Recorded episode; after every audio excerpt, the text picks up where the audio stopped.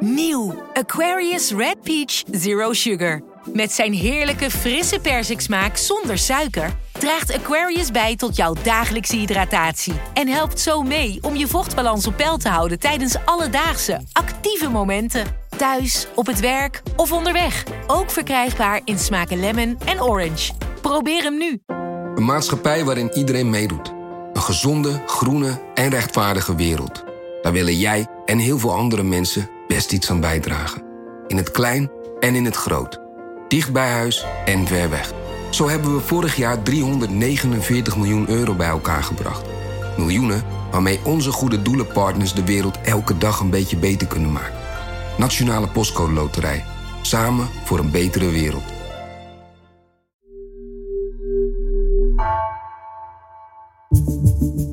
Vanaf de redactie van NRC het verhaal van vandaag. Mijn naam is Egbert Kalsen.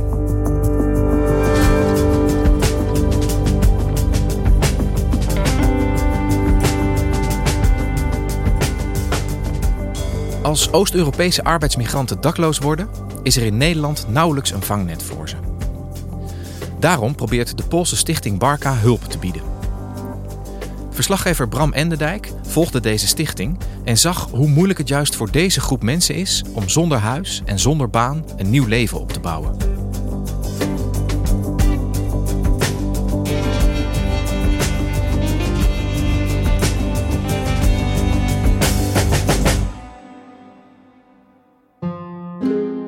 Op een zomerse dag stond ik in het centrum van Utrecht, waar ik woon. Het was een zaterdag, dus ik ging volgens mij naar de markt. En uh, in het centrum heb je daar uh, de Oude Gracht. En nou, die gaat natuurlijk onder de stad door, dus daar zijn allerlei bruggen. En onder aan het water was een groepje mannen. En de, de sfeer was niet goed, dat had je wel in de gaten. Ze spraken een andere taal, Pools, met elkaar. En uh, ze waren allemaal straalbezopen. En op een gegeven moment liep het zo uit de hand dat er een vechtpartij ontstond. Toen kwam er een andere Poolse man van boven naar beneden, die ging de boel een beetje sussen. En terwijl dat allemaal gebeurde, uh, stond de Utrechtse bevolking, uh, die ook naar de markt ging of naar de winkel of de kinderen wegbrengen naar de sport, daar eigenlijk op de brug naar te kijken. Niemand greep in, ik ook niet, zeg ik er eerlijk bij. En toen dacht ik van, wat, wat is hier nou aan de hand? Dat waren Poolse arbeidsmigranten. En de mensen op de brug waren volgens mij de mensen die profiteren van het werk van die Poolse arbeidsmigranten. Want die werken in de kassen, die snijden ons vlees, die sorteren onze pakketjes. Nederland functioneert eigenlijk op de schouders van deze mensen. En toen ik daar stond, ja, toen dacht ik eigenlijk van ja, deze groep, hè, mensen die dus op straat leven en waarschijnlijk zijn begonnen in Nederland als arbeidsmigrant, dat is toch interessant om eens te kijken van wat zit erachter? Welk verhaal zit erachter? En ik vroeg me dus af van ja, hoe kan het dat mensen die hier als arbeidsmigrant komen, uiteindelijk dakloos op die straat belanden daar in Utrecht? En, en wat is dan hun toekomstperspectief? En daar ben ik me met Mark Middel afgelopen jaar in gaan verdiepen. En waar we toen achter kwamen is dat voor arbeidsmigranten die eigenlijk ja, door die kelder van onze arbeidsmarkt zakken, eigenlijk nauwelijks een vangnet is om ze op te vangen. Bram, uh, dakloze Poolse arbeidsmigranten in Utrecht. Uh, hoe heb jij dit onderzoek aangepakt? Ja, wat we zijn gaan doen is, uh, we zijn de Poolse stichting Barka gaan volgen. En dat is een stichting die sinds 2012 uh, in Nederland arbeidsmigranten die op straat zijn beland helpt. en dat zijn voornamelijk mensen uit Polen, maar ook mensen uit Roemenië of Hongarije. En nou, eigenlijk vooral uit Oost-Europa. En Magdalena Gwascianek is de directeur van die stichting in Nederland. De, het doel van, van, van Balka is eigenlijk om dakloze mensen van de straat te begeleiden. Dus uh, dakloosheid te overwinnen. Dat is, dat is onze bedoeling. Uh, want we, we geloven niet dat het leven op straat is een, een volle leven. We proberen gaan laten zien dat het is mogelijk om een andere leven te, te, te leiden en hen te begeleiden om dit te doen, om, om dit durven te doen. En wat je ziet, dat er in Nederland zelf eigenlijk weinig ja, hulp is voor deze groep. Hè. En Barca nou ja, springt eigenlijk in dat gat, is sinds 2012 de belangrijkste organisatie die in die behoefte voorziet. En ze proberen eigenlijk die mensen uh, zodanig te begeleiden om ze weer aan het werk te krijgen. En als dat niet lukt, proberen ze ze terug te begeleiden naar het land waar ze vandaan komen. En zij worden eh, betaald door Nederlandse gemeenten. En wij zijn die Stichting Barca dus een jaar lang gaan volgen. Ja, dus dat is een, een, een Poolse stichting die specifiek uh, mensen uit, uit Oost-Europa zeg maar, ondersteunt hier in Nederland. Uh, wat hebben jullie gezien? Wat, wat voor werk doen zij? Nou ja, we zijn dus meegelopen bij eigenlijk al hun activiteiten. En waar we veel zijn geweest, is eigenlijk het hoofdkantoortje van Barca. Dat is een, ja, een gewoon een, een klein pandje, eigenlijk een rijtjeshuis in de Utrechtse Vogelenbuurt. En dat is een soort constante chaos is het daar echt. Dus je, je zit, we hebben daar, zaten daar heel vaak in een hoekje mee te schrijven. En dan uh, waar die mensen waren aan het bellen met iemand die dat wilde naar de nachtopvang. Nachtopvang wilde het niet. En tussendoor kwam er iemand binnenlopen met drie tas. Die zei van jullie moeten me nu helpen. Ze, ze eten hun lunch op terwijl ze weer iemand aan de lijn hebben. Het is constant staan ze aan. En vanuit dat Utrechtse kantoortje worden eigenlijk bijna alle activiteiten van Barca gecoördineerd. En dan moet je denken aan het opsporen van daklozen op straat. Uh, ze bieden ze dan ook hulp aan om werk te zoeken. Ze helpen om cv's te schrijven. Ze bellen met de gemeente van kan deze jongen nog, toch nog in de nachtopvang. En ze bezoeken daklozen in gevangenissen. Ook of in de crisisopvang of in het ziekenhuis. Want over, over welke groep mensen, over welke groep arbeidsmigranten hebben we het hier eigenlijk? Nou ja, volgens Barca uh, stijgt die groep uit Oost-Europa. Dus het aantal arbeidsmigranten dat op straat leeft. 2021 zou het gaan rond uh, 3000. Uh, afgelopen winter zou het er al 5000 zijn. Het is natuurlijk moeilijk exact te zeggen, want er wordt niet een soort van echt een telling bijgehouden. Maar het is uiteindelijk wel een klein gedeelte van het totaal aantal arbeidsmigranten in Nederland. Er zijn bijvoorbeeld ongeveer 300.000 Poolse mensen. Dat is een schatting. En in een groep van, van dit grootte er is altijd een percentage van mensen die kwetsbaar zijn. Uh, mensen die met verslaving kampen, met, met verschillende problemen, psychische problemen soms. En juist die groep zien we op straat. Kijk, en die mensen die hier terechtkomen om hier te werken en uiteindelijk op straat belanden, dat zijn mensen over het algemeen die in hun thuislanden, bijvoorbeeld in Polen of Roemenië, al kwetsbaar zijn. Ze komen vaak uit kleine dorpjes. Nou, daar is dan een bureautje en die zegt van wil jij je werken? Ik heb heel veel betaald in Nederland en eh, we regelen ook huisvesting en, enzovoort. Stap in de bus en we beloven je de hemel. Zo gaat het. Nou, dat doen ze dan. Um, maar dat zijn vaak ook mensen die al ja, in een beetje in het leven teleurgesteld zijn geraakt. Die denken, ik ga helemaal opnieuw beginnen. Die bijvoorbeeld al verslaafd waren aan alcohol in Polen of Roemenië. En voor een tweede leven naar Nederland trekken. Dus het ligt misschien ook wel in de lijn der verwachtingen. Dat als zij in een vreemd land komen, dat ze dan ja, weer terugvallen in die verslaving. Ja, en in Nederland is niet alleen alcohol te verkrijgen, maar ook heel makkelijk kun je daar aan drugs komen. Dus ze raken ook heel vaak erger verslaafd dan dat ze al waren. Nou, dan belanden ze op straat en dan is het gewoon heel moeilijk om die baan waarvoor ze kwamen te behouden. Of dan ook weer aan een andere baan te komen. Ja, en er is dus niet zoiets als een Nederlands vangnet voor deze mensen. Hè? Hoe zit dat? Nou ja, wat je ziet is dat het vangnet dat er is, dat dat niet helemaal is toegespitst op deze doelgroep.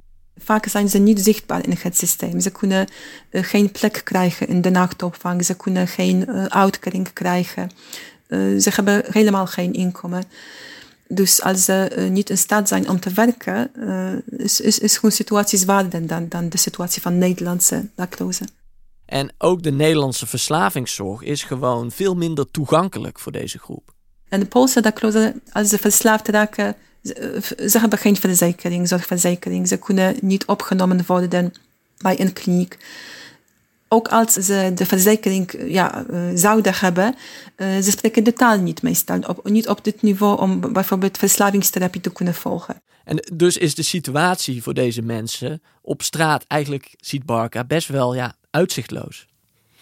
Ja, daar kan ik me iets bij voorstellen. Verslaafd, de taal niet sprekend en dan ook nog uh, je baan en je, en je, je woning kwijt. Wat, wat is het perspectief nog voor deze mensen hier in Nederland? Ja, dat is dus ingewikkeld. Kijk, als die mensen op straat leven, dakloos zijn, is het heel erg moeilijk voor ze om weer aan het werk te komen en daarmee ook weer een huis te krijgen. Hè? Want arbeidsmigranten krijgen vaak een huis van degene die ze ook een baan geeft. En dat is één pakket. Dus wat vaak eigenlijk voor iedereen het beste is, is om diegene terug te laten keren naar het thuisland. Hè? Daar hebben ze namelijk misschien iets makkelijker toegang tot de sociale voorzieningen? Spreken ze de taal? Hebben ze ook, kennen ze mensen hè, die ze misschien kunnen helpen? Dus dat is wat Barca probeert. Alleen dat klinkt, als ik het nu zeg, denk je misschien, ja, nou, hup, zet ze op de bus en ze zijn weg. Dat is veel ingewikkelder in de praktijk. En dat heeft ermee te maken dat mensen hier naartoe zijn gekomen om te werken, om geld te verdienen. Die hebben vaak ook tegen iedereen in hun dorp verteld van nou, ik ga naar Nederland en uh, ik kom rijk terug, bij wijze van spreken. Als ze dan binnen een paar maanden weer terug zijn en ze zijn nog verslaafder dan dat ze al waren, dan kun je je voorstellen dat dat ingewikkeld is voor zo iemand om, dat, om die confrontatie aan te gaan. Daar speelt schaamte een rol. Dus wat Barca moet doen, ook omdat je deze mensen niet weg kan sturen, want we hebben in Europa vrij verkeer van uh, hè, mensen, um, moet Barca daar een soort van mee aan de slag, mee in gesprek en gaat iemand echt pas terug als hij het zelf ook voelt dat hij terug moet gaan. En lukt dat? Ze bedoel, hebben ze veel mensen weer terug weten te brengen naar Polen in een soort veiligere omgeving, zou je dan uh, kunnen zeggen? Ja, nou goed. Um, um, ik denk dat dat wel lukt. Hè? En dat blijkt ook uit de cijfers van Barca. Uh, in 2022 ging het om 1200 mensen die ze uiteindelijk uh, terug hebben weten te krijgen naar het land waar ze vandaan komen. Maar dat duurt soms even. Het duurt soms maanden voordat ze iemand zover hebben dat die zelf ook het idee heeft van, oh ja, misschien is het voor mij, voor mijn eigen leven, ook het beste om terug te gaan naar Polen. En Bram, um, heb jij enig idee wat er dan vervolgens gebeurt met die mensen die weer terugkeren naar Polen in dit voorbeeld? Ja, in het geval van Barca, die hebben daar een opvang in Polen, uh, vlakbij de grens met Duitsland. Uh, en mijn collega Mark Middel, die is daar naartoe gegaan om te kijken van, nou, waar komen ze nou terecht? Ik ben vanochtend wakker geworden in Goed op. Door het geluid van de musjes en de spechten. Het is in het westen van Polen. Uh, tussen Poznań en de, de Duitse grens. Echt een piepklein dorpje waar nou, zo'n tien huizen zijn, waar 50 mensen wonen. En in dat dorpje waar dus 50 mensen wonen, staan eigenlijk twee grote flats in de oude communistische stijl. En daar wonen zo'n 90 voormalig verslaafde daklozen. En de helft daarvan ongeveer is uit Nederland teruggekeerd. Ik sta nu op de binnenplaats. En uh, dus ik zie twee hele grote appartementenblokken. Uh, die eigenlijk een beetje raar zijn, omdat het in zo'n heel klein mini-dorpje zie je dus enorme gebouwen. Daar wonen de 90 mannen. Daarnaast staat een klein gebouwtje, dat is eigenlijk de kantine en keuken. Daarachter zie ik allemaal kassen met een groot bos. Nou, en daar worden alle groenten en fruit verbouwd. Je hebt een kleine fitnesszaal en een club. Uh, staat er heel groot boven een deur. En eh, ze grapten al tegen mij, de jongens, van dit is de enige club in Polen waar je geen bier kan krijgen. Want dat is een van de weinige regels die ze hier echt wel hebben, is dat er niet gedronken of drugs gebruikt. En daar wennen ze eigenlijk aan het leven dat niet meer op straat plaatsvindt. Ze brengen daar eerst natuurlijk tijd door in een afkeerkliniek. Ze krijgen ook therapie. Uh, ze hebben er dan verschillende baantjes in de keuken. Ze planten bomen. Ze werken soms op de boerderij. Uh, en die producten worden dan ook weer verkocht. En ze leren dus om weer een beetje te werken met discipline, met verantwoordelijkheid. En zo worden ze eigenlijk, dat is althans de filosofie, zo worden ze voorbereid op een terugkeer in ja, de gewone samenleving. En een deel van die mensen, de helft zei jij, eh, komt dus uh, zeg maar terug uit Nederland. Hoe, hoe kijken zij terug op hun tijd hier? Ja, Mark is met die mensen in gesprek gegaan. Uh, op een avond zat hij daar aan een tafel met die mannen die ook nog een beetje Nederlands spraken. Ik ben Damian, ik uh, woon in Nederland uh, drie jaar. Ik ben woon in Utrecht, Amsterdam of Deventer. Hello, my, my name is Christoph. I have 48 years old. I'm Piotr, I'm from Poland. I was born in Sosnowiec. I was in the Netherlands two and a half years. En ja, in die verhalen hoor je toch eigenlijk het standaard verhaal van hoe iemand vanuit Oost-Europa naar Nederland komt om te werken. Ze vertelden allemaal ongeveer hetzelfde. Ja, ik ben werken met uh, goudfabriek, met uh, tomaten. Uh, ja, met tomaten ik ben werken voor, voor zes maanden. En ja, ik ben ook leven aan de straat. My life was not too easy because I like uh, so much alcohol and drinking too much. And uh, when I live in Lisa, I'm losing my work, my uh, apartment. I must be go uh, uh, exemplary to the street. En eenmaal op die straat is het als arbeidsmigrant eigenlijk bijna onmogelijk om weer terug te keren in, ja, in die onderkant van onze arbeidsmarkt. Eenmaal eruit, uit die kelder van ons systeem, ja, kom je er eigenlijk niet meer in. Nee, dat is dat perspectiefloze waar we het over hadden. Nu zijn deze mensen in ieder geval weer, weer terug in, uh, in Polen. Hoe, hoe vergaat het ze daar? Ja, uh, Mark trof eigenlijk wel een, een tevreden uh, populatie aan in zijn gesprek. En hoe lang ben je nu in Polen? nou, dit is vier maanden. Vier maanden, ja. En hoe gaat het nu? is goed, is goed, ja. Is echt goed maar het is ook niet natuurlijk. Uh, het lijkt nu bijna een soort van. Uh, ze, zijn, ze belanden op straat en. Uh, en dan zijn ze gered. Dat is niet zo. Dus ongeveer slechts 30% van de teruggekeerde daklozen reïntegreert succesvol weer. Dat betekent natuurlijk, ja, we kunnen allemaal rekenen dat het overgrote merendeel dat niet doet, die valt weer terug in drank- en drugsgebruik. En een heel mooi onderdeel vond ik van wat Mark met die mannen deed aan die tafel, hoe die met, ze daar sprak, is dat hij ze al die stoere verhalen liet vertellen van ja, ik ging daarheen met de fiets en ik was dronken en ik dronk wel vijf, zes, zeven flessen wijn op een dag en, en ze vulden elkaar allemaal aan. En toen vroeg Mark op een gegeven moment van wat zijn jullie toekomstdromen? En toen viel het voor het eerst eigenlijk die, die avond helemaal stil aan die tafel. Trok er een zijn trui uit. Die zei: Wat een vraag, man, ik krijg er helemaal warm van. Want wat medewerkers van Bark aan Mark vertelden: van ja, deze groep die, ja, die durft niet meer te dromen. Al helemaal niet van uh, weer een toekomst in Nederland, maar ook niet van een toekomst gewoon in het leven. Hè? I cannot live now uh, because it's for me heavy. So, I don't know.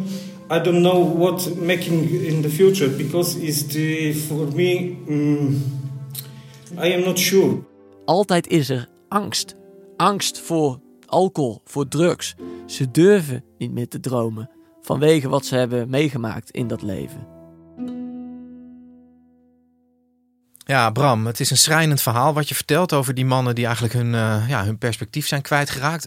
Hoe voorkomen we nou dat die arbeidsmigranten in die situatie terechtkomen? Kan Nederland iets doen om ze, om ze te helpen, uh, zeg maar in dat stadium voordat ze dakloos worden? Ik denk dat dit de prijs is die Nederland doelbewust betaalt voor het beleid dat we al jarenlang in ons land hebben. Dus wat je ziet, al jaren, is dat er mensen uh, uit Polen, Roemenië, Hongarije, noem ze maar op, hier naartoe worden gehaald omdat wij werk te doen hebben wat mensen hier niet meer willen doen. En we hebben eigenlijk geen woningen voor deze mensen. We hebben een systeem gecreëerd waarin uitbuiting gewoon een gevolg is. Zo kun je het zeggen. Dus of we veranderen dat systeem, of we accepteren dat dit het gevolg is van al die mensen die in dit systeem ons vlees snijden, onze tomaten plukken en onze pakketjes sorteren. Volgens mij is het zo, ja, ligt het zo momenteel. Ja, want het probleem is al heel lang bekend bij de politiek, toch dat het zo werkt. Ja, uh, maar het probleem wordt nooit echt aangepakt. En misschien heeft dat er wel mee te maken dat er hier een afweging is tussen economische nou ja, progressie en een groep mensen die met alle respect voor die mensen geen politieke doelgroep zijn. Ze hebben geen stemrecht voor landelijke verkiezingen. En die we ook eigenlijk niet zien. Dus heel veel mensen in Nederland um, maken zich eigenlijk niet zo druk over de groep op de schouders waarvan ja, toch een groot deel van alles wat wij van profiteren rust. Dus je zou je ook kunnen afvragen van... heeft de Nederlandse overheid niet een grotere verantwoordelijkheid... om dit meer systematisch aan te pakken? En Magdalena van Barca die, die hoopt dat eigenlijk ook. Die hoopt van, dit is toch een groep... waar we misschien met z'n allen toch wat meer... en op een andere manier naar moeten omkijken. Mijn grote hoop zou zijn dat um, het Nederlandse systeem uh, meer humaan wordt voor de uh, buitenlandse werknemers.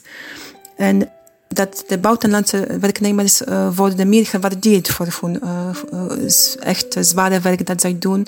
Dus ze, ze, zouden geholpen moeten worden als er iets misgaat.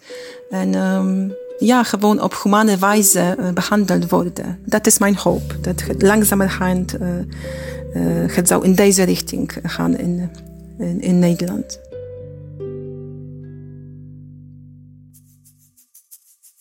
Dankjewel, Bram. Graag gedaan.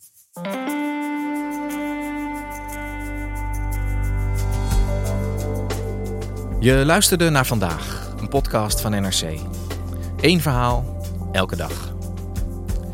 Deze aflevering werd gemaakt door Igna Schoot, Nina van Hattem en Ruben Pest. Coördinatie Henk Ruigrok van de Werven. Dit was vandaag, vrijdag weer